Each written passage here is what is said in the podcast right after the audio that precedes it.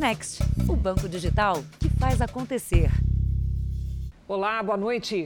Boa noite. Milhares de ucranianos fogem do país por causa da guerra com a Rússia. Nossos repórteres acompanharam uma viagem de 24 horas de trem de pessoas que deixaram tudo para trás em busca de segurança. Passamos 24 horas dividindo espaço e ouvindo histórias de quem pegou o trem para deixar tudo para trás sem saber quando volta. Tempo de compartilhar café improvisado em garrafas PET. E Oratslava conseguiu passagens para toda a família, mas estava apreensiva. Quando pergunto por que ela tenta deixar o país, se emociona sem saber o que dizer. Lola veio com a filha Rubina, de 3 anos. Ela não entende o que está acontecendo e se diverte no trem onde as pessoas fogem da guerra. 15 horas depois, chegamos em Lublin, no interior da Polônia. Mais de 200 ucranianos passam pela imigração. A sensação é de alívio para os refugiados ucranianos. A gente acabou de chegar aqui na fronteira com a Polônia e eles já receberam passe livre para entrar no país. Quem chega aqui recebe essas informações em inglês, em ucraniano e também na língua local, no polonês, para que eles saibam o que fazer. E aqui as informações dizem o seguinte: quem não tem lugar para ficar pode ir até o checkpoint, que eles vão indicar um local. Aqui também eles recebem comida, água, suco, é, tudo que eles podem precisar para ficar alguns dias no país sem dinheiro. A maioria desses refugiados veio para cá deixando famílias, amigos, muita gente lá na Ucrânia. Voluntários e a própria Guarda de Fronteira trazem donativos. São alimentos e água. Seguimos viagem até a capital Varsóvia, mas logo na primeira estação veio a surpresa. A gente acabou de passar pelo processo de imigração, nosso trem vai levar três horas ainda para chegar em Varsóvia, capital da Polônia. A gente parou na primeira estação e aconteceu algo assim muito emocionante. As pessoas se aproximam aqui, olha, do trem para dar presente para os ucranianos que estão pedindo refúgio no país. A Rubina, essa pequenininha aqui que está com a gente, olha, as pessoas entregam os presentes, ela já ganhou um ursinho de pelúcia. e a mãe dela está emocionada aqui. Sofia diz que se emociona porque são pessoas que não se conhecem, mas fizeram questão de trazer ajuda e presentes aos refugiados. Não tem como não se emocionar vendo isso, diz ela. O gesto de solidariedade em meio à guerra vai ficar para sempre na nossa memória. E vem dizer aqui, olha, estamos aqui para ajudar. Acho que essa é a mensagem que a gente decifra com essa, com essa imagem aqui.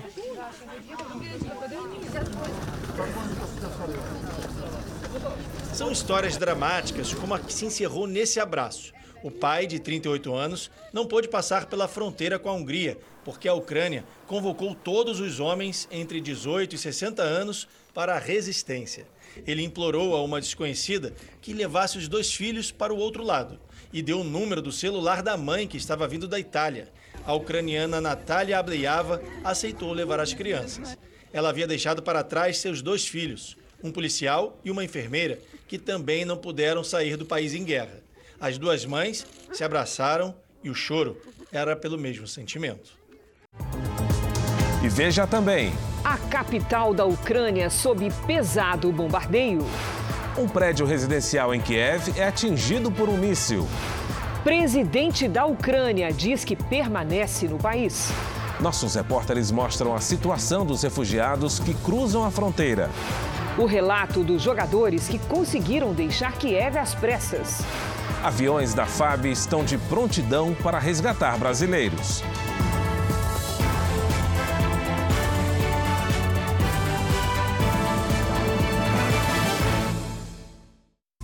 Oferecimento Bradesco. Pague do seu jeito.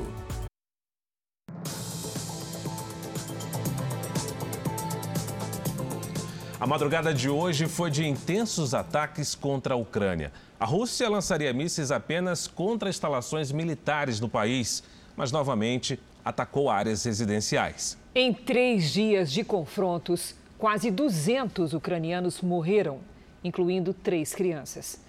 Além disso, mais de 1.100 ficaram feridos, entre eles 33 menores. Esse vídeo mostra o momento em que o míssil russo atingiu um prédio residencial em Kiev, provocando muita fumaça. No total, quatro andares foram destruídos. e o prédio foi esvaziado. Pelo menos 35 pessoas ficaram feridas, incluindo crianças, mas não houve mortes. Durante as primeiras horas da madrugada, um intenso tiroteio foi ouvido. Esse morador de 89 anos disse que a noite foi de terror. Ele e a família se abrigaram no porão enquanto ouviam o barulho da guerra. Em uma das principais vias de Kiev, veículos foram destruídos e projéteis ficaram espalhados pelo chão. Militares ucranianos isolaram a área. Em Kharkiv, segunda maior cidade da Ucrânia, um foguete caiu em um parquinho, mas não explodiu. Para essa ucraniana, não há lugar seguro no país agora, porque os ataques estão por toda parte. O motorista desse carro flagrou o momento em que houve uma explosão em um posto de gasolina em Kherson, região sul da Ucrânia. Ele estava a metros de distância. Mesmo assim, o carro foi atingido pelos destroços. Na região separatista de Donetsk, onde a maioria é pró-Rússia, além da destruição, os moradores enfrentam outro problema: a falta de água potável. E fazem filas para conseguir pelo menos um galão. Os cidadãos clamam por paz. Pare de nos bombardear. Queremos uma vida normal, disse essa ucraniana. E um outro tipo de guerra, a de versões, atrapalha uma possível negociação para o fim do confronto no leste europeu. Pois é, a Ucrânia afirmou que está disposta a negociar, mas não sob as condições que a Rússia impõe. Mais cedo, o presidente ucraniano disse que não irá fugir do país. Vladimir Zelensky gravou um vídeo nas ruas de Kiev para dizer que não se rendeu e que a luta continua. O presidente da Ucrânia negou apoio americano para deixar o país. Os Estados Unidos chegaram a oferecer ajuda para que ele deixasse a Ucrânia. O presidente rejeitou a proposta. A luta está aqui e não precisamos de carona, teriam sido as palavras de Zelensky. E foi mostrando uma metralhadora AK-47 também nas ruas da capital que o ex-presidente da Ucrânia, Petro Poroshenko, disse que estava preparado para resistir. Depois, numa coletiva de imprensa, o presidente da Ucrânia disse que os países europeus contrários ao conflito deveriam excluir os bancos russos da rede global de pagamentos. O chamado sistema SWIFT interliga a rede bancária mundial e facilita as transações entre mais de 200 países, entre eles a Rússia. Se isso se concretizar, o país teria problemas na maioria das operações financeiras, o que prejudicaria diretamente as operações comerciais. A medida ainda está em discussão na União Europeia. Brasileiros que têm parentes na Ucrânia vivem dias de angústia. A repórter Catarina Hong visitou duas famílias na Grande São Paulo que, desde o primeiro dia de ataque, tentam acompanhar tudo por telefone. As notícias que chegam, infelizmente, são de pessoas assustadas e sem saber para onde ir. A casa da dona Maria Kerezuk é um pedacinho da Ucrânia. Há 54 anos no Brasil, ela nunca deixou para trás os laços com a terra natal. Eu estou chorando todo dia. A Ucrânia tem uma história marcada por invasões e guerras. O que Dona Maria não esperava era que fossem passar por tudo isso novamente.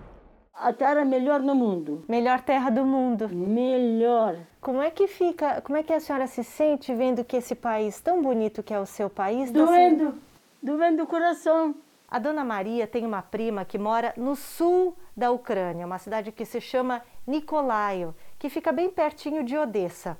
Ela fala com essa prima, geralmente uma vez por mês, mas ultimamente ela tem falado com mais frequência para saber as notícias da família durante essa guerra. Então agora ela vai tentar ligar para Dária, né, dona Maria? Vou tentar ligar.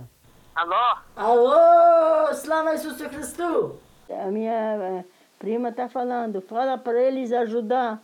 Turma indo das casas lá e catando, doando lá mantimento, batata, repolho, é tudo isso para soldados para comer.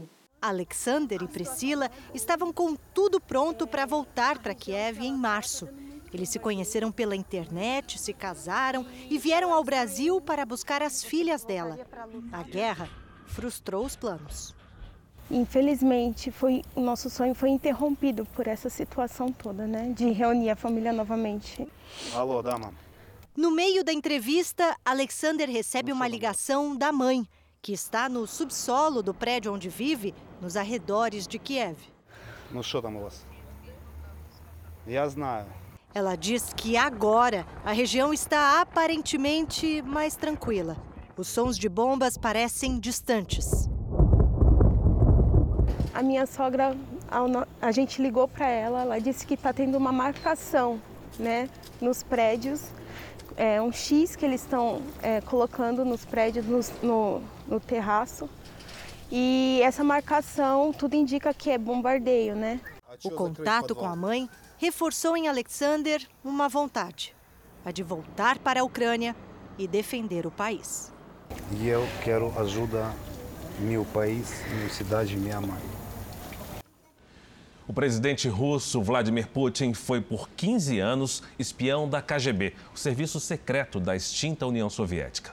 Há mais de três décadas, ele chegou ao alto escalão da política da Rússia. E durante este período, essas três décadas, cada vez mais a imagem de líder autoritário e que não se submete aos interesses do Ocidente vem se firmando.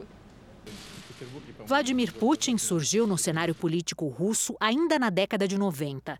Formado em direito, Putin foi vice-prefeito da cidade de São Petersburgo. E com a Rússia sob o comando de Boris Yeltsin, em 99 foi escolhido primeiro-ministro. No ano seguinte, com a renúncia de Yeltsin em meio à crise econômica e política, ele assumiu a presidência. Logo no, no início de seu mandato, ele já dá um procedimento de fechar o regime, né, na construção de um regime mais autoritário, mais centralizado. É, e, ao mesmo tempo, a população começou a associar é, isso à ideia de que um regime mais fechado, mais centralizado, ao menos poderia garantir ordem, controle, desenvolvimento econômico. A redução da pobreza e os ganhos econômicos garantiram popularidade a Putin, apesar do autoritarismo. E a imagem do ex-espião da KGB, herói soviético, entusiasta dos esportes, armas e animais selvagens, reforçava a fama de líder destemido, defensor do orgulho russo. Todo mundo ocidental começa a ver Putin de uma outra maneira. Começa a perceber que ele tem um projeto de desenvolvimento para a Rússia que é distinto de Yeltsin. Ele quer ser uh, um tomador de decisões. Foi na periferia de Leningrado, onde hoje é São Petersburgo, que Vladimir Putin nasceu em 1952. Filho de mãe operária e de pai oficial da Marinha, ele se tornou um líder de pulso firme e recuperou a autoestima do povo russo nos primeiros anos de mandato. Ainda hoje, Putin é popular no país pelo projeto político que persegue com mãos de ferro colocar a Rússia em posição de destaque no cenário geopolítico mundial. Cada vez mais a Rússia tem se associado à China para disputar em um bloco, ainda que informal, com a China a hegemonia do espaço do espaço mundial. E isso tem gerado cada vez mais tensões. Né? Então, as relações são as piores possíveis. Os líderes europeus, obviamente, veem Putin como alguém que está eh, levando a Rússia para um projeto ofensivo, eh, dominador. A política de Putin também se destacou desde o início pelo perfil bélico e pelo investimento em armas de guerra. Ele combina as duas características. Ele sabe dialogar, ele tem inteligência política, ele sabe conseguir através de negociações o que ele quer e também é, combina com isso o uso da força. Um regime é, fortemente repressivo, é, cerceando cada vez mais as liberdades individuais, é, perseguindo opositores. Na Rússia, a imprensa é controlada e qualquer oposição é reprimida com violência. Em 2020, o principal líder opositor do país, Alexei Navalny, foi envenenado e as suspeitas recaíram sobre o governo russo, que negou o envolvimento e culpou inimigos políticos. E um outro elemento que ajuda a, a, reforçar a legitimidade do regime está justamente a ideia de ameaça externa, a ideia de que o país está cercado de, de inimigos, né, como a OTAN, a Europa, os Estados, a União Europeia, os Estados Unidos. Tudo indica que a era Putin está longe do final. Depois de reeleito em eleições marcadas por dúvidas e protestos, o líder russo sancionou uma lei que permite, na prática, que ele fique no poder até 2036, quando terá 84 anos. Em vários países pelo mundo afora, manifestantes foram às ruas pedir o fim dos ataques à Ucrânia. Na principal praça de Milão, na Itália, milhares de pessoas pediram paz. Também houve protestos em solidariedade à Ucrânia na Alemanha, Suíça e Áustria. Em Paris, na França, os manifestantes acusaram o presidente russo Vladimir Putin de cometer crimes de guerra. Em Tóquio, houve uma marcha que reuniu japoneses e imigrantes para pedir o fim da invasão na Ucrânia. Na cidade australiana de Sydney, os manifestantes pediram mais ações contra Moscou. E até na Rússia, as pessoas foram às ruas para dizer não à guerra. Muitas acabaram detidas. Desde quinta, mais de 2.900 pessoas foram presas nos protestos em todo o país. E a guerra entre Rússia e Ucrânia não está restrita ao conflito armado. Enquanto as tropas avançam em território ucraniano, uma ofensiva pela internet também foi lançada e pelos dois países. Foram pelo menos seis ataques cibernéticos contra sites do governo russo, incluindo o site oficial do Kremlin, escritório do presidente Vladimir Putin e do Ministério da Defesa. O grupo internacional de hackers Anonymous assumiu a participação nas ações. Do lado ucraniano, também foram relatados vários episódios de instabilidade na internet, com queda de conexão em diversas regiões do país. E agora vamos até a Ucrânia com imagens ao vivo. O que você vê é o horizonte da capital, Kiev. Há poucas luzes acesas porque lá é madrugada e o prefeito da cidade estendeu o toque de recolher, que começou às 5 da tarde e vai até às 8 da manhã de segunda-feira. Ele também disse que qualquer pessoa que esteja na rua durante este período será considerada inimiga da nação. As câmeras esperam registrar um ataque que é esperado para qualquer momento. E os jogadores brasileiros que se abrigavam em um hotel de Kiev, na Ucrânia, conseguiram sair do país. O grupo e as famílias, incluindo várias crianças, conseguiu chegar a um trem rumo à Romênia. A madrugada foi de tensão e incerteza para o grupo de atletas brasileiros que vivia em Kiev, na Ucrânia. Essa noite foi muito tensa, com muito barulho de tiros de metralhadora. Jogadores brasileiros de times ucranianos e as famílias passaram os últimos dias neste abrigo antibombas no hotel. Na sexta-feira, um grupo formado por cerca de 50 pessoas teria feito um apelo à embaixada brasileira pedindo ajuda para deixar o país. Eles teriam de ir de carro rumo à estação de trem, depois percorrer um trajeto de aproximadamente um quilômetro a pé. Tudo isso com malas e crianças de cola. A gente não tem uma solução e está muito difícil aqui para gente. A esposa do jogador Marlon Santos registrou a ida dos brasileiros em comboio para a estação de trem em Kiev. Nervosa, ela estava com as três crianças pequenas. Nós estamos saindo daqui agora. Está tudo muito assustador. Eu quero que vocês saibam que nós estamos a caminho. E que orem muito pela gente. Neste outro vídeo, aparece na plataforma, pronta para embarcar para a Romênia. O grupo conseguiu pegar o trem com o apoio da Federação Ucraniana de Futebol e da UEFA.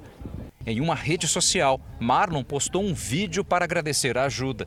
Este outro grupo de jogadores também conseguiu sair de Kiev. Com a ajuda de patrocinadores, foram para a Polônia. Aqui aparecem em uma pizzaria, comemorando a chegada depois de uma viagem tensa. Antes, registraram a situação desesperadora de quem tenta sair da Ucrânia. Já o jogador de futsal, Jonathan Moreno, não conseguiu sair de Kiev junto com os outros atletas. Em um vídeo, ele conta como tudo aconteceu. Jonathan está acompanhado de mais dois brasileiros, um deles também é jogador, e de uma ucraniana. Hoje, na hora do almoço, almoçamos às 13h30, subimos para os quartos para tomar um banho, para descansar um pouco na cama. Quando a gente desceu, simplesmente às 16h30 não tinha mais ninguém. Aí eu mandei uma mensagem pro jogador e ele falou, pô, oh, não tá aqui, me mandou. Eu falei, tinha 40 pessoas, minha mala tava ali. A mala do outro menino tava ali, as roupas tava ali. Vocês, 40 pessoas, no mesmo hotel. Vocês lembram da gente. Vocês sabem que a gente tá aqui e ninguém lembrou de falar, pô, os caras não vão também? Em outro vídeo, Jonathan mostra o local em que estão no hotel, com as pessoas pelo chão, e caminha pelas ruas de Kiev durante o dia. Quando não é o toque de recolher, fica um pouco mais tranquilo, para falar a verdade. Não, a gente escuta bombas, tiros, mas é, fica bem menos do que à noite. Ele relata momentos assustadores com o toque de sirenes.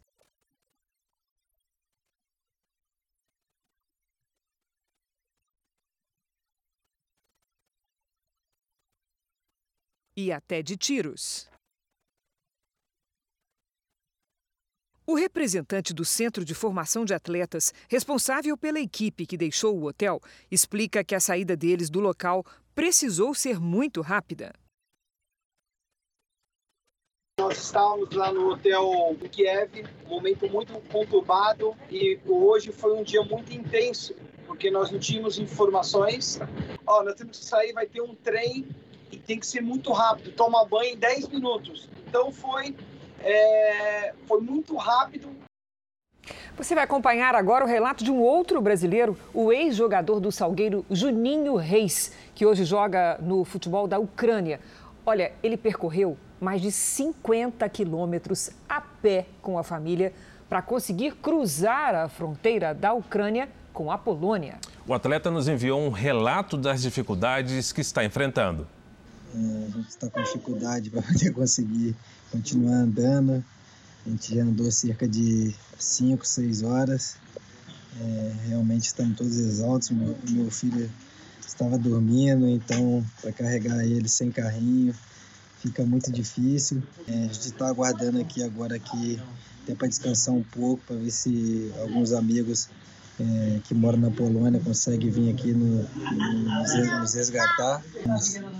Em Zaporizhia, que é uma cidade que fica perto de Donetsk e Luhansk. Então conseguimos pegar esse trem, fomos avisados 10 minutos antes do trem sair para Lviv. Viajamos durante 16 horas. É, foi muita dificuldade para conseguir entrar no trem lá, muita gente querendo sair também. Não tinha espaço dentro do trem, a gente revezou para dormir, uns deitava no, no, chão do vagão e graças a Deus conseguimos chegar até Lviv. E quando chegamos até Lviv também é, não recebemos nenhum amparo de ninguém.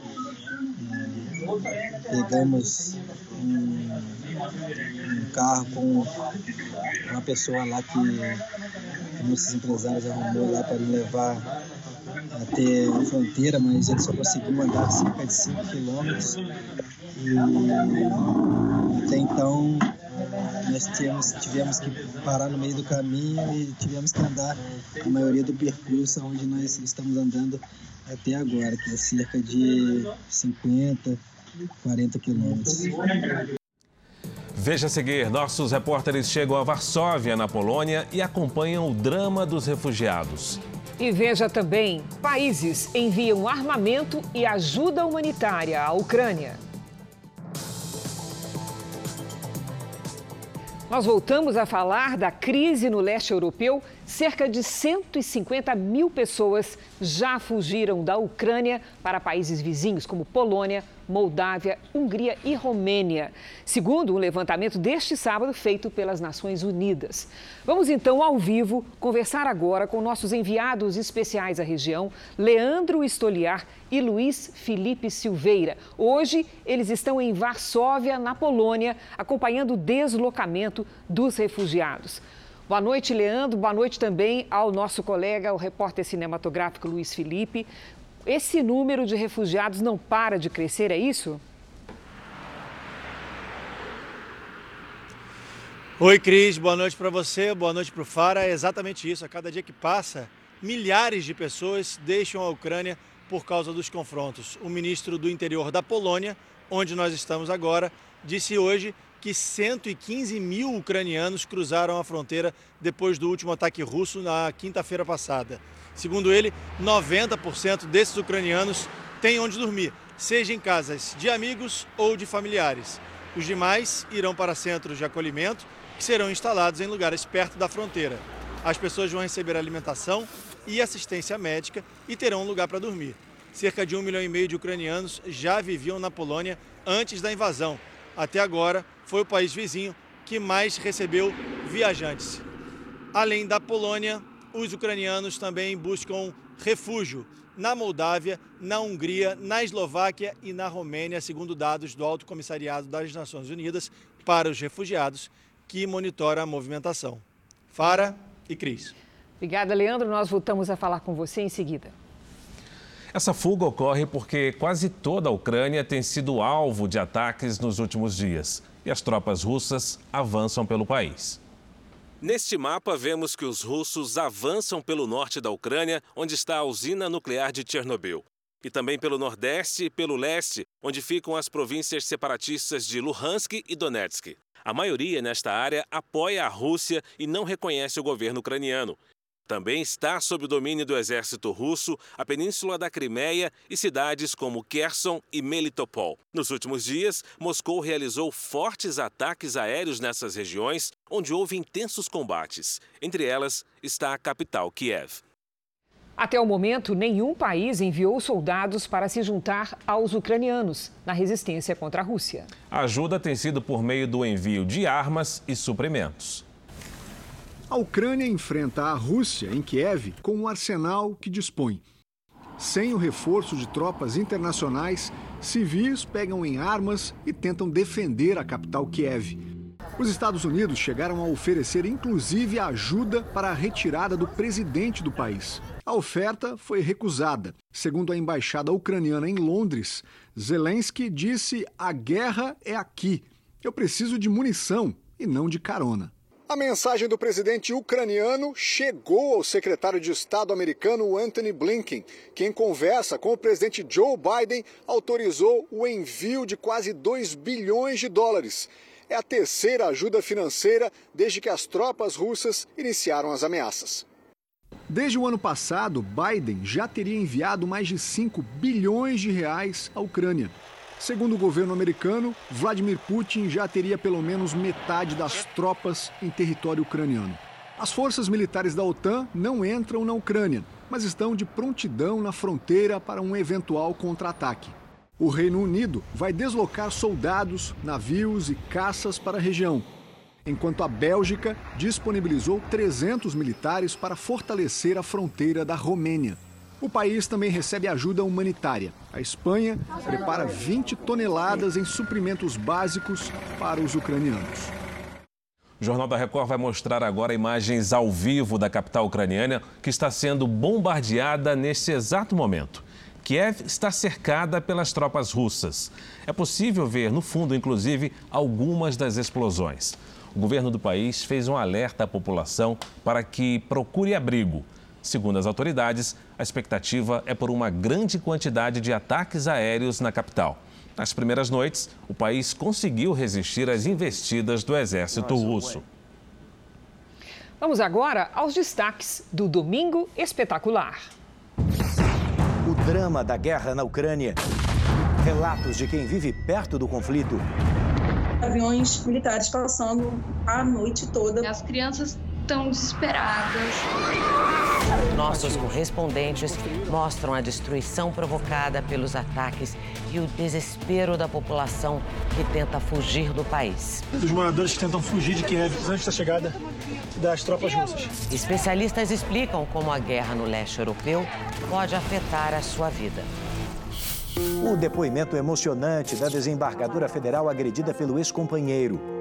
Eu tentando levantar, eu era esbofeteada para cair novamente no vidro. Silvia Prado, de 63 anos, teve que ser socorrida pelos vizinhos e foi parar no hospital.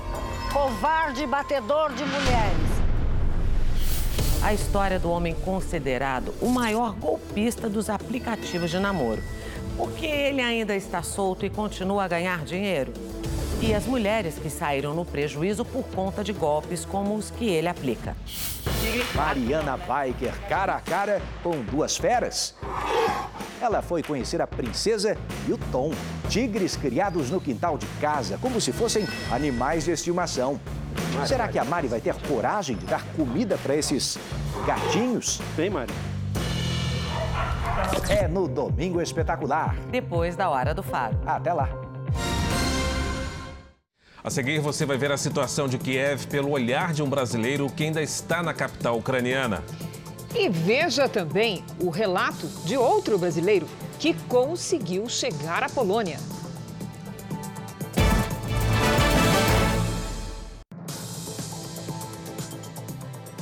Nós vamos voltar a falar com os nossos enviados especiais que estão na Polônia, acompanhando a onda de migração dos ucranianos para países vizinhos. A estimativa é que essa crise pode mover 5 milhões de ucranianos para outras regiões. O repórter Leandro Estoliar e o cinegrafista Luiz Felipe Silveira estão agora na capital Varsóvia. Leandro, mais uma vez, boa noite para você. Conta pra gente aí qual é o sentimento dessas pessoas.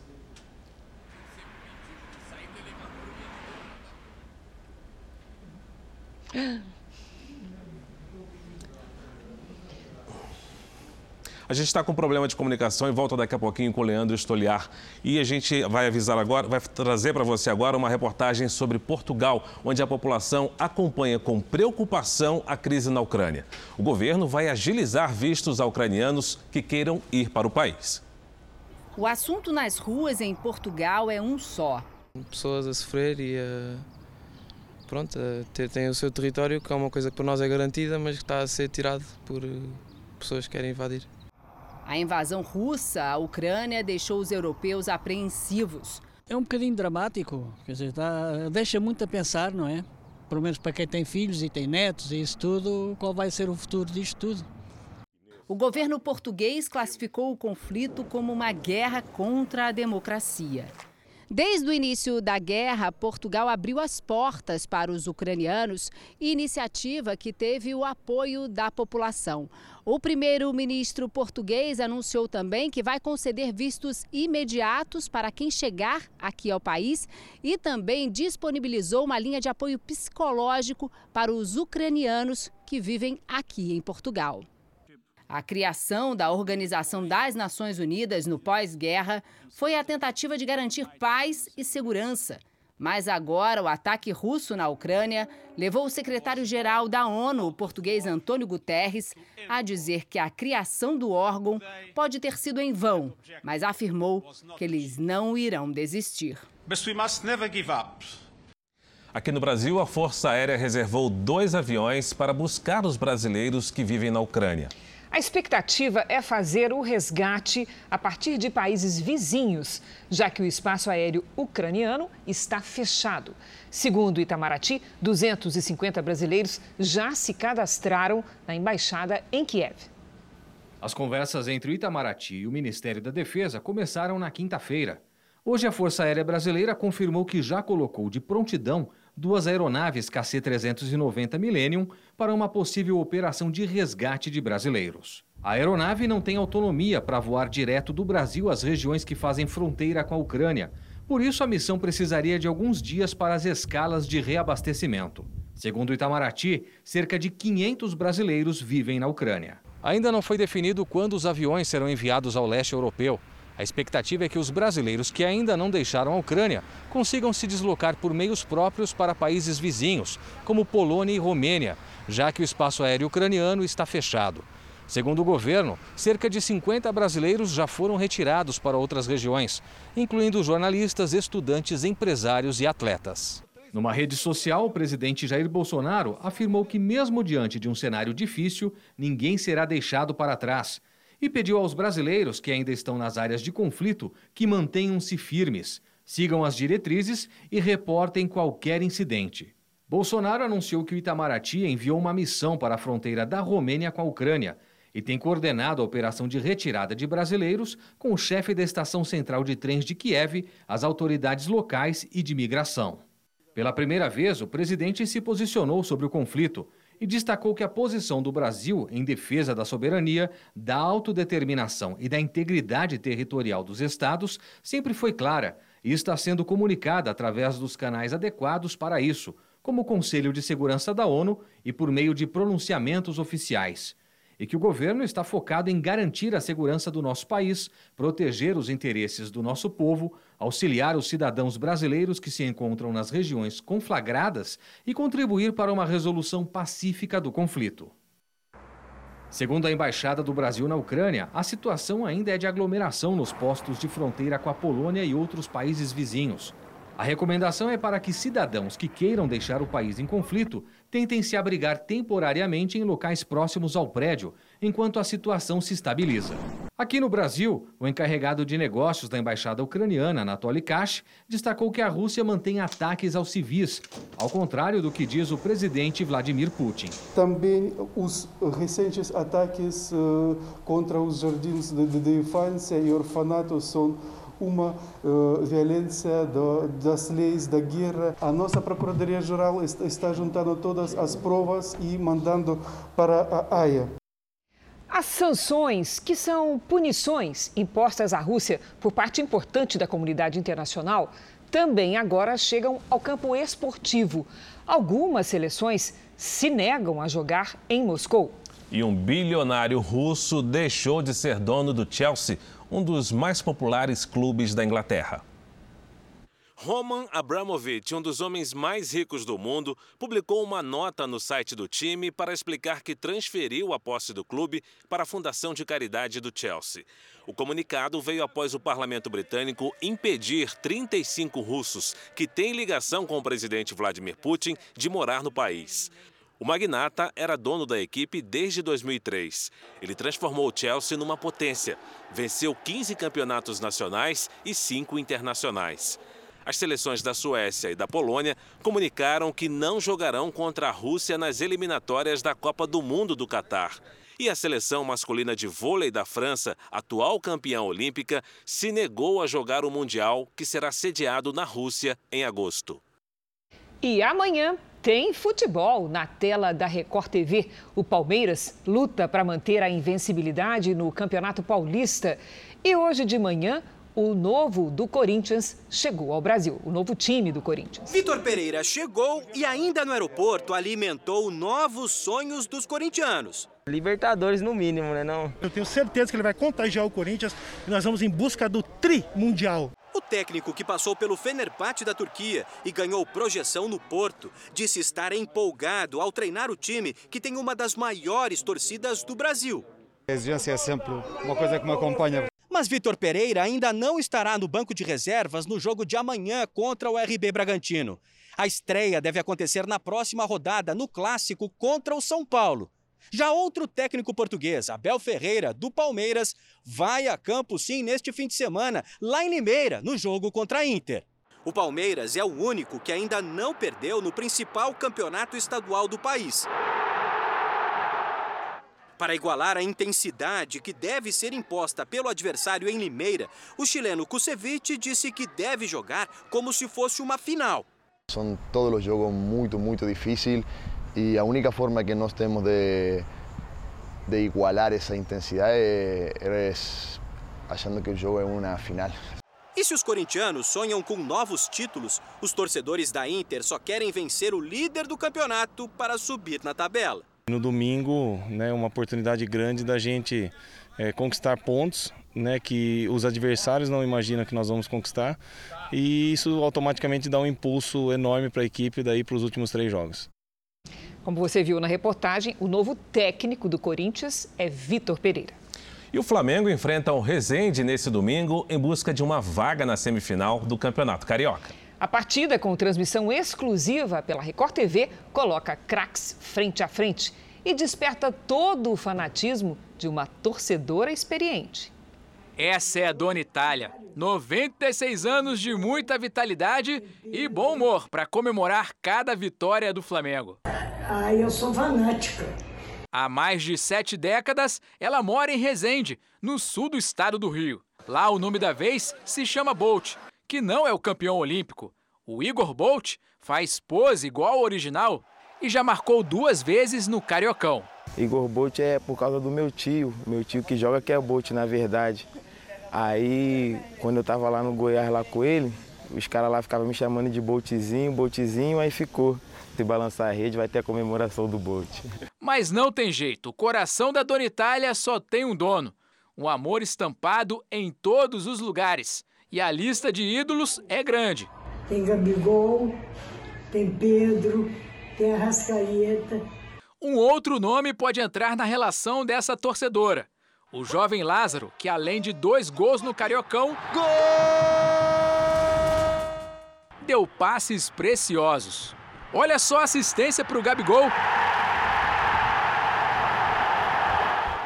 O importante é o gol, a equipe sair com a vitória. Se eu fizer o gol, outro fizer o gol, o que vale é a felicidade da equipe. Lázaro cresceu muito na temporada. Foi um dos grandes nomes antes do elenco principal estrear. Hoje, ele tem mais minutos em campo que outros jogadores bem mais rodados. Apenas 19 anos e a promessa vai se tornando realidade. E com a aprovação do técnico Paulo Souza. O Mister vem, vem passando muita confiança para a gente, né, para quem estiver jogando, para a equipe que estiver jogando. E isso daí é importante para a gente, que para a gente se preparar no treino, que uma hora a oportunidade chega. Se depender do Lázaro, domingo tem vitória. Vaga nas semifinais do Campeonato Carioca e, claro, alegria para Dona Itália. Dona Itália, um grande abraço, que Deus te abençoe, tá bom? O ônibus que levava o time do Grêmio foi apedrejado na chegada ao estádio Beira Rio, em Porto Alegre, antes do clássico contra a Internacional. A janela de um dos vidros laterais foi quebrada. O jogador Vila Santi foi atingido. Ele chegou a desmaiar, mas já recebeu atendimento médico. A partida, que estava marcada para as sete da noite, foi adiada. Essa é a segunda vez na semana que um ônibus de clube de futebol é alvo de ataques. Na terça-feira, o ônibus do Bahia foi atingido por explosivos lançados por torcedores do Sampaio Correia. A família da jovem brasileira presa na Tailândia por tráfico de drogas tenta conseguir ajuda. Eles pediram apoio do Itamaraty e contrataram advogados, mas até o momento não conseguiram contato com Mary Ellen, de 22 anos. Ela e outros dois jovens presos correm o risco de serem executados. O choro é de uma mãe desesperada. Já são quase duas semanas sem notícias da filha. Fazia almoço para mim, ela cuidava de mim. Há duas semanas, Mariellen, de 22 anos, saiu de casa em Pouso Alegre, no sul de Minas, e viajou para Curitiba, no Paraná. Sem a família saber, embarcou para a Tailândia, onde foi presa com outros dois brasileiros no aeroporto de Bangkok, com cerca de 15 quilos de cocaína. Eu estou precisando de ajuda. Eu quero que eu pague essa pena aqui no Brasil. Eu não quero que ela pague lá. Sentença de morte, não. Três advogados acompanham a situação de Mary Ellen aqui no Brasil. A defesa diz que ainda não conseguiu contato porque a jovem deve ficar isolada até o dia 7 de março por causa da pandemia. Os advogados já entraram com um pedido para uma audiência por videochamada com Mary Ellen. O caso ainda será julgado e, de acordo com a defesa, é cedo para afirmar o que pode acontecer. A possibilidade de pena de morte existe porque há previsão legal lá. Mas ela, é, assim como o perdão também pode acontecer, assim como é, ela pode ser extraditada. A família segue angustiada à espera de notícias. Eu preciso dela. E, lamentavelmente, subiu para 223 o número de mortos na tragédia de Petrópolis, na região serrana do Rio. Para quem sofreu perdas, fica a dificuldade em recomeçar a vida em uma cidade destruída pelas enchentes. Bombeiros e voluntários desceram da parte mais alta do morro da oficina. O carro da Defesa Civil levou mais cinco corpos encontrados sob os escombros. Agora, o trabalho de resgate vai ficar concentrado na parte baixa da região, a mais atingida pelo temporal da semana passada em Petrópolis. A Maria Rosa sobrevive com as doações e ainda está em risco. Dona Rosa, é a casa da senhora? Como é que tá? Caiu lá uma barreirinha lá. Eles foram lá, botaram pratos, até hoje é segundo E não tem perigo? O bombeiro falou que tem um pouco, né, de perigo. Mas tá esperando defesa civil ir lá. 11 dias depois, a preocupação de quem sobreviveu à tragédia passa a ser onde morar e como retomar a vida. Num primeiro momento, essas famílias ficaram em abrigos ou na casa de parentes e amigos, mas agora elas começam a procurar um endereço, uma fonte de renda. Na montanha formada por doações, os sobreviventes buscam roupas e sapatos. Eu estou buscando um, um tênis idêntico a esse. Tênis um bocado bom, mas não estou achando, porque aqui é só por sorte. Os estragos no centro histórico também causaram impacto no turismo uma das principais fontes de renda da cidade imperial. Nesse hotel, a água inundou a recepção. Praticamente tudo foi perdido. Mas, com muito esforço, as portas foram reabertas para os hóspedes. Nós perdemos bastante marcação, em comparação ao ano passado, que nós tínhamos 80% nessa época. E dessa caímos para 20%. Esse restaurante de culinária alemã estima em 90 mil reais o prejuízo provocado pela chuva. Mesmo assim, a cozinha resistiu e forneceu quentinhas para serem doadas aos desabrigados. A gente precisa manter esse fluxo turístico, essa, essa, esse dinheiro movimentando na cidade, para a gente não ter uma segunda tragédia social de desemprego, de falta de renda para a população. Nós voltamos com informações sobre a crise no leste europeu e com atualizações dos bombardeios ao vivo. Agora, em Kiev, capital da Ucrânia, é possível ver explosões ao sul da cidade. Os bombardeios começaram por volta da uma hora da manhã, horário local. O ataque acontece a 30 quilômetros da capital, numa região com um grande campo militar e vários tanques de combustível. Vamos voltar então a falar com nossos enviados especiais que estão na Polônia, acompanhando a onda de migração dos ucranianos para países vizinhos. Vamos conversar aqui com Leandro Stoliar e saber qual o sentimento das pessoas. Stoliar, seja bem-vindo mais uma vez.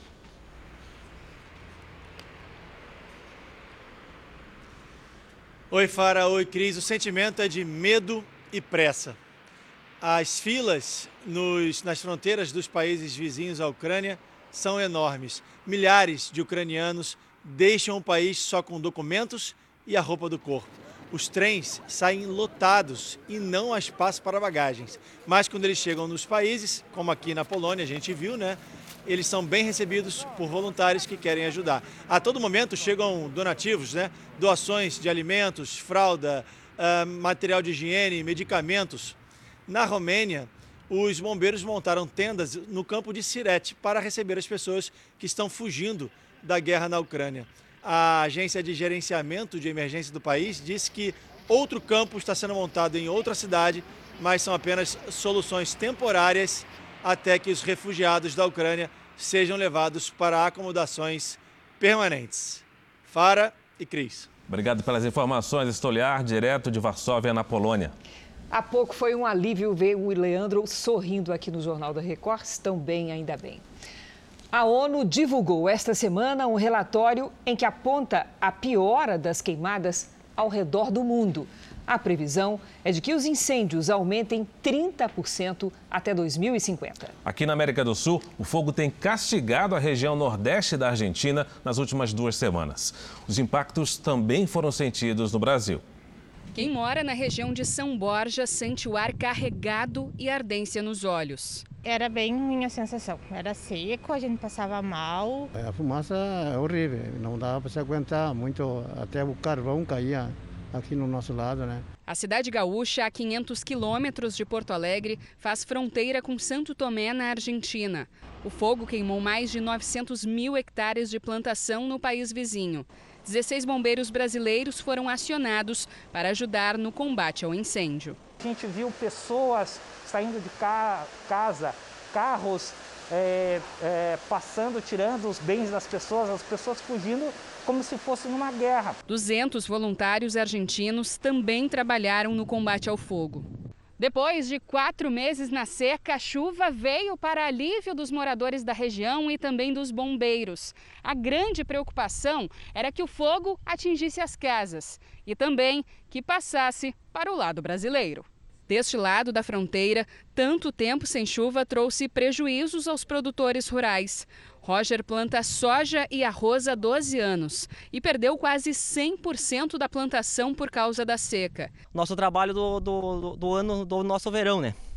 E agora é apostar em quê? Apostar no, na cultura do inverno, trigo, nos cereais de inverno, trigo, canola, linhaça, Sábado de muito calor na maior parte do Brasil. Em algumas cidades de Mato Grosso do Sul, os termômetros ultrapassaram os 37 graus.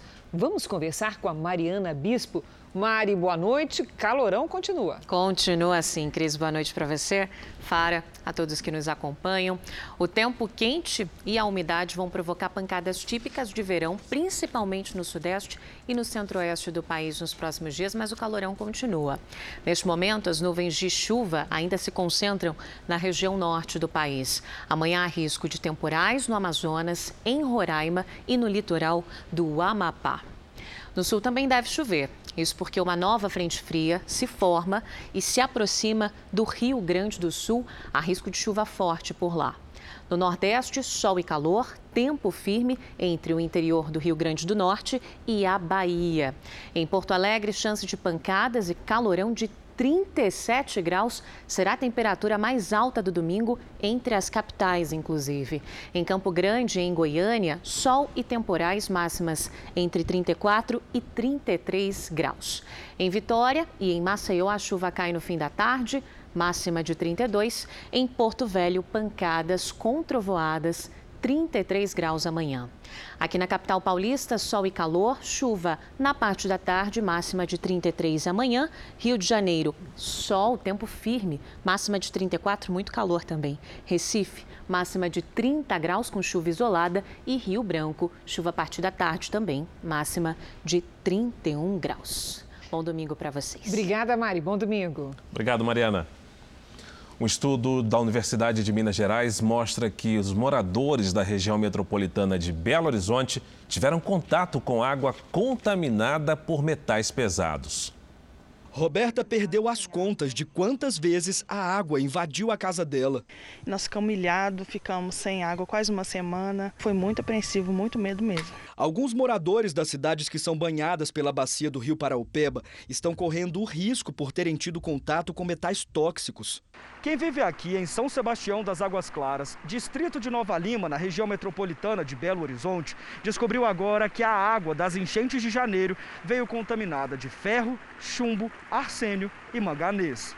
Nós temos é, um alerta ambiental. Existem pelo menos quatro elementos químicos espalhados por todo o território amostrado que estão bem acima dos limites máximos preconizados pela lei. Segundo o estudo, a contaminação tem ligação direta com o trabalho de mineradoras. Além de Nova Lima, o problema se repete em outras quatro cidades da região metropolitana de Belo Horizonte, que ficam na bacia do rio Paraupeba. Este especialista reforça que ter contato com os metais tóxicos presentes na água pode prejudicar a saúde. São materiais tóxicos, venenosos e que deveriam ter um controle mais rígido por parte do poder público.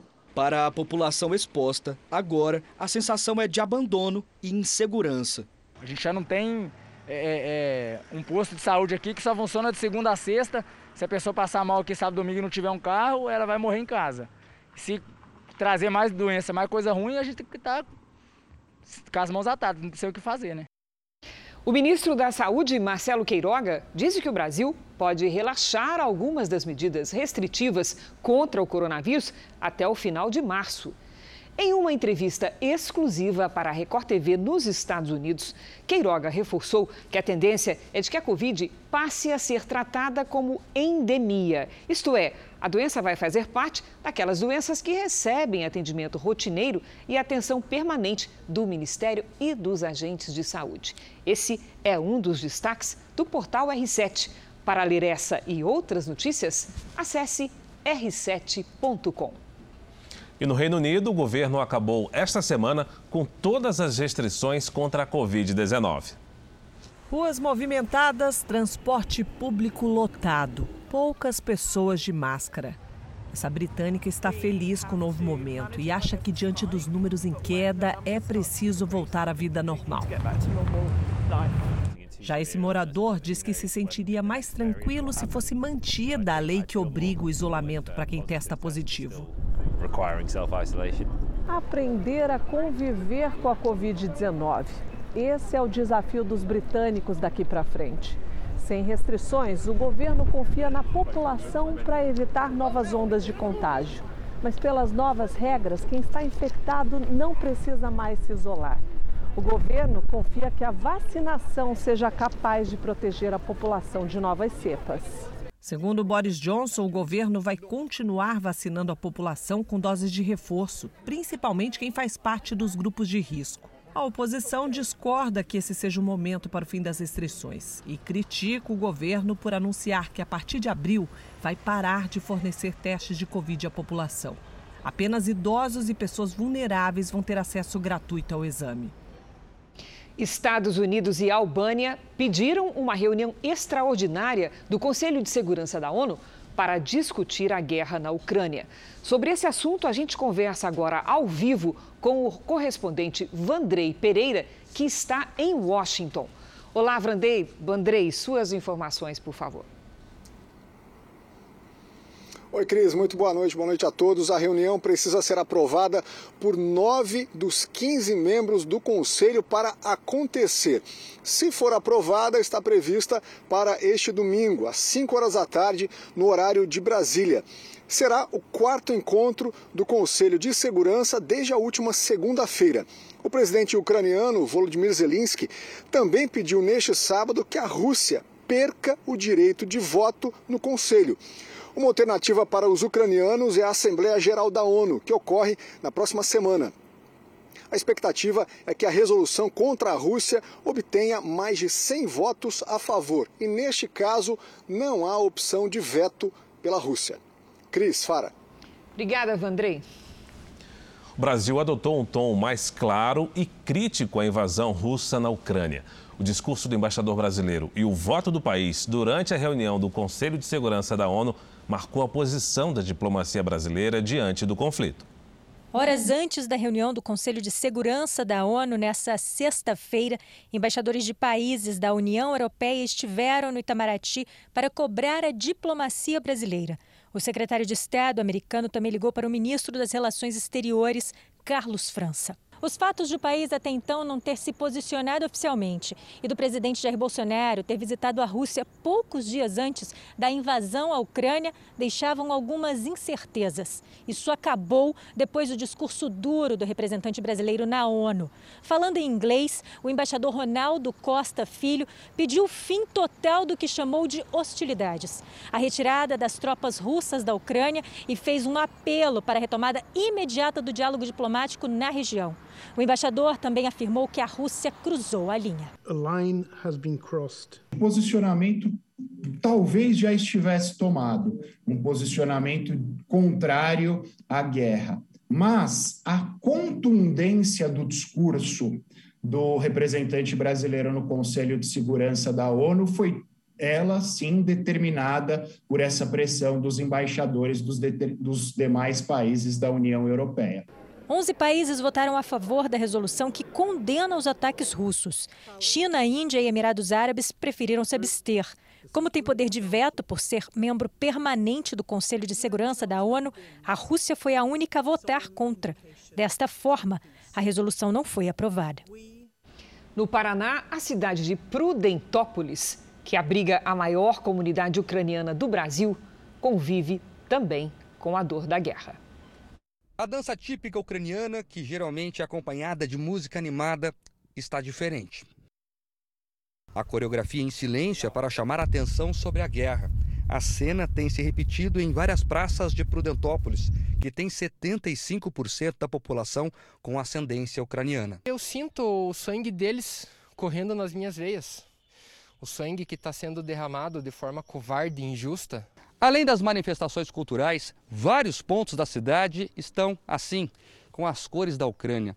A solidariedade não está só nas fachadas, mas também dentro das casas dos moradores daqui. Daiane já preparou um quarto da casa para receber possíveis refugiados. A prefeitura da cidade organiza uma rede de voluntários para acolher quem quiser fugir da guerra. É muito importante essa acolhida. É, acredito que toda a comunidade ucraniana no Brasil esteja envolvida dessa forma e com certeza quem puder receber vai estar recebendo de braços abertos os ucranianos que vão vir. A ideia é abrigar pessoas como a irmã de Vitaly. Ele mora há quatro anos no Brasil e fala todos os dias com os parentes que estão na Ucrânia. No meio da entrevista com a nossa equipe, ele recebeu a ligação da irmã. Ela falou que as malas estão prontas, crianças também, qualquer momento. Eles vão é, correr para um lugar é, para esconder. Enquanto os refugiados não chegam, a cidade mais ucraniana do Brasil sofre a cada bomba que explode no leste europeu. Para mim, a distância territorial é apenas um detalhe no coração. A gente está unido e está tá junto com os nossos irmãos da Ucrânia. O Jornal da Record acompanhou o drama de um brasileiro que decidiu deixar a Ucrânia de ônibus em direção à Polônia. Aqui estão eles cantando, protestando contra a guerra, insultando o senhor Putin, declarando Slava a Ucrânia.